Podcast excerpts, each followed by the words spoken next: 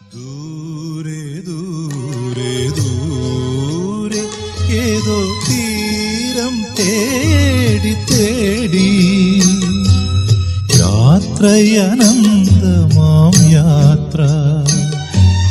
ആദമിൻ മക്കൾ തൻ തുടർ യാത്ര. തുടർ യാത്ര യാത്ര തുടങ്ങിയതെവിടെ നിന്നോ? ഇനിയൊരു വിശ്രമമെവിടെ ചെന്നോ? ഈ യാത്ര തുടങ്ങിയതെവിടെ നിന്നോ? ഇനിയൊരു വിശ്രമമെവിടെ ചെന്നോ? യാത്രക്കാരുടെ ശ്രദ്ധയ്ക്ക് ട്രെയിൻ നമ്പർ അറുപത്തിമൂന്ന് നാൽപ്പത്തിരണ്ട്. യാത്രക്കാരുടെ ശ്രദ്ധയ്ക്ക്.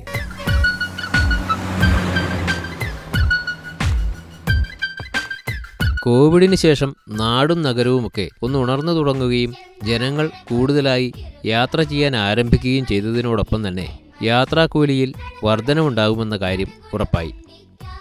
നിരക്ക് വർധനവിനായി സ്വകാര്യ ബസ്സുകൾ അനിശ്ചിതകാല സമരം പ്രഖ്യാപിച്ചതിനെ തുടർന്നുണ്ടായ ചർച്ചകൾക്കൊടുവിൽ പത്ത് ദിവസത്തിനുള്ളിൽ നിരക്ക് ഉയർത്താമെന്ന് ഗതാഗത മന്ത്രി ഉറപ്പു നൽകുകയും ഭരണമുന്നണി ഇതിന് അനുമതി നൽകുകയും ചെയ്തു.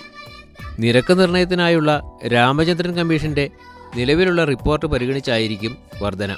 ഇതിനു മുൻപ് കോവിഡ് പ്രോട്ടോകോൾ പാലിക്കേണ്ടതുള്ളതിനാലാണ് ബസ് ചാർജിൽ വർധന വരുത്തിയത്.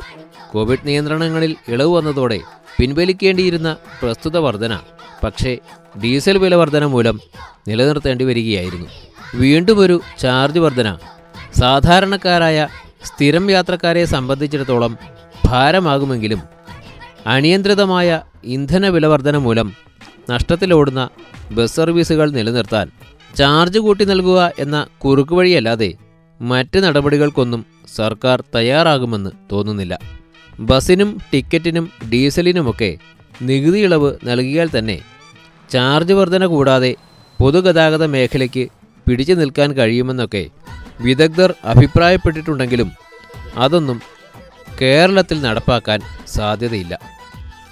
പൊതുഗതാഗത രംഗം ഇന്ന് ലോകത്തെവിടെയും ലാഭമുണ്ടാക്കാനുള്ള ഒരു ബിസിനസ്സായി കരുതപ്പെടുന്നില്ല. വിദേശ വികസിത രാജ്യങ്ങളിലടക്കം സർക്കാർ കൈയയച്ച് സഹായിച്ചിട്ടാണ് പൊതുഗതാഗത സംവിധാനങ്ങളെ നിലനിർത്തുന്നത്. അതായത് അവിടങ്ങളിലൊക്കെ ആരോഗ്യം വിദ്യാഭ്യാസം ഒക്കെ പോലെ പൊതുഗതാഗതവും ഒരു സേവന മേഖലയാണ്. എന്നാൽ നമ്മുടെ നാട്ടിലാകട്ടെ സർക്കാർ പൊതുഗതാഗതത്തിന് അർഹമായ പരിഗണന നൽകുന്നില്ലെന്ന് വേണം കരുതാൻ. ഒരു വശത്ത് ഇന്ധനവില താങ്ങാനാവാതെ സ്വകാര്യ ബസ്സുകൾ പലതും ഓട്ടം നിർത്തുമ്പോൾ മറുവശത്ത് സർക്കാർ ശകടങ്ങൾ നഷ്ടം മൂലം ജീവനക്കാർക്ക് കൃത്യമായി ശമ്പളം പോലും കൊടുക്കാനാവാതെ കിതയ്ക്കുന്നു. പതിനൊന്ന് വർഷമായി ശമ്പള വർധന ലഭിക്കാത്തത് മൂലം അതിലെ തൊഴിലാളികളും ഏറെ അസംതൃപ്തരാണ്. ആർ ടി സികളിൽ നിയമാനുസൃത മൂലധന നിക്ഷേപം നടത്താൻ കേന്ദ്ര സംസ്ഥാന സർക്കാരുകൾ ഇനിയെങ്കിലും തയ്യാറാവേണ്ടതുണ്ട്. ബസ് നിരക്ക് വർധനയോടെ തന്നെ ഓട്ടോ ടാക്സി ചരക്ക് വാഹനങ്ങൾ ടൂറിസ്റ്റ് ബസ്സുകൾ ഉൾപ്പെടെയുള്ള മറ്റു വാഹന ഉടമകളും ചാർജ് വർധന എന്ന ആവശ്യവുമായി രംഗത്ത് വരും. വലിയ താമസമൊന്നും കൂടാതെ ഗവൺമെന്റ് അവരുടെയും ആവശ്യം അംഗീകരിച്ചു കൊടുക്കും. ചുരുക്കത്തിൽ കോവിഡ് അനന്തര കേരളം സഞ്ചാരത്തിനായി ചെലവഴിക്കേണ്ട തുകയിൽ നല്ലൊരു വർധനമുണ്ടാകുമെന്ന് നിസ്സംശയം പറയാം.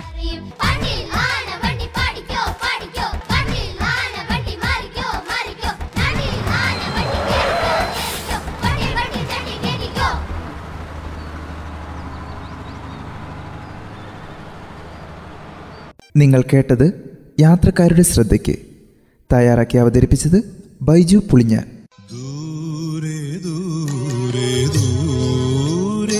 ഏതോ തീരം തേടി തേടി.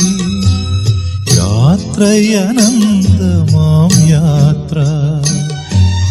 ആദമിൻ മക്കൾ തൻ തുടർ യാത്ര.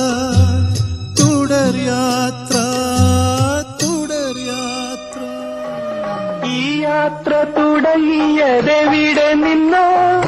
ഇനിയൊരു വിശ്രമമെവിടെ ചെന്നോ? ഈ യാത്ര തുടങ്ങിയതെവിടെ നിന്നോ? ഇനിയൊരു വിശ്രമമെവിടെ ചെന്നോ? യാത്രക്കാരുടെ ശ്രദ്ധയ്ക്ക് ട്രെയിൻ നമ്പർ അറുപത്തിമൂന്ന് നാൽപ്പത്തിരണ്ട്. യാത്രക്കാരുടെ ശ്രദ്ധയ്ക്ക്.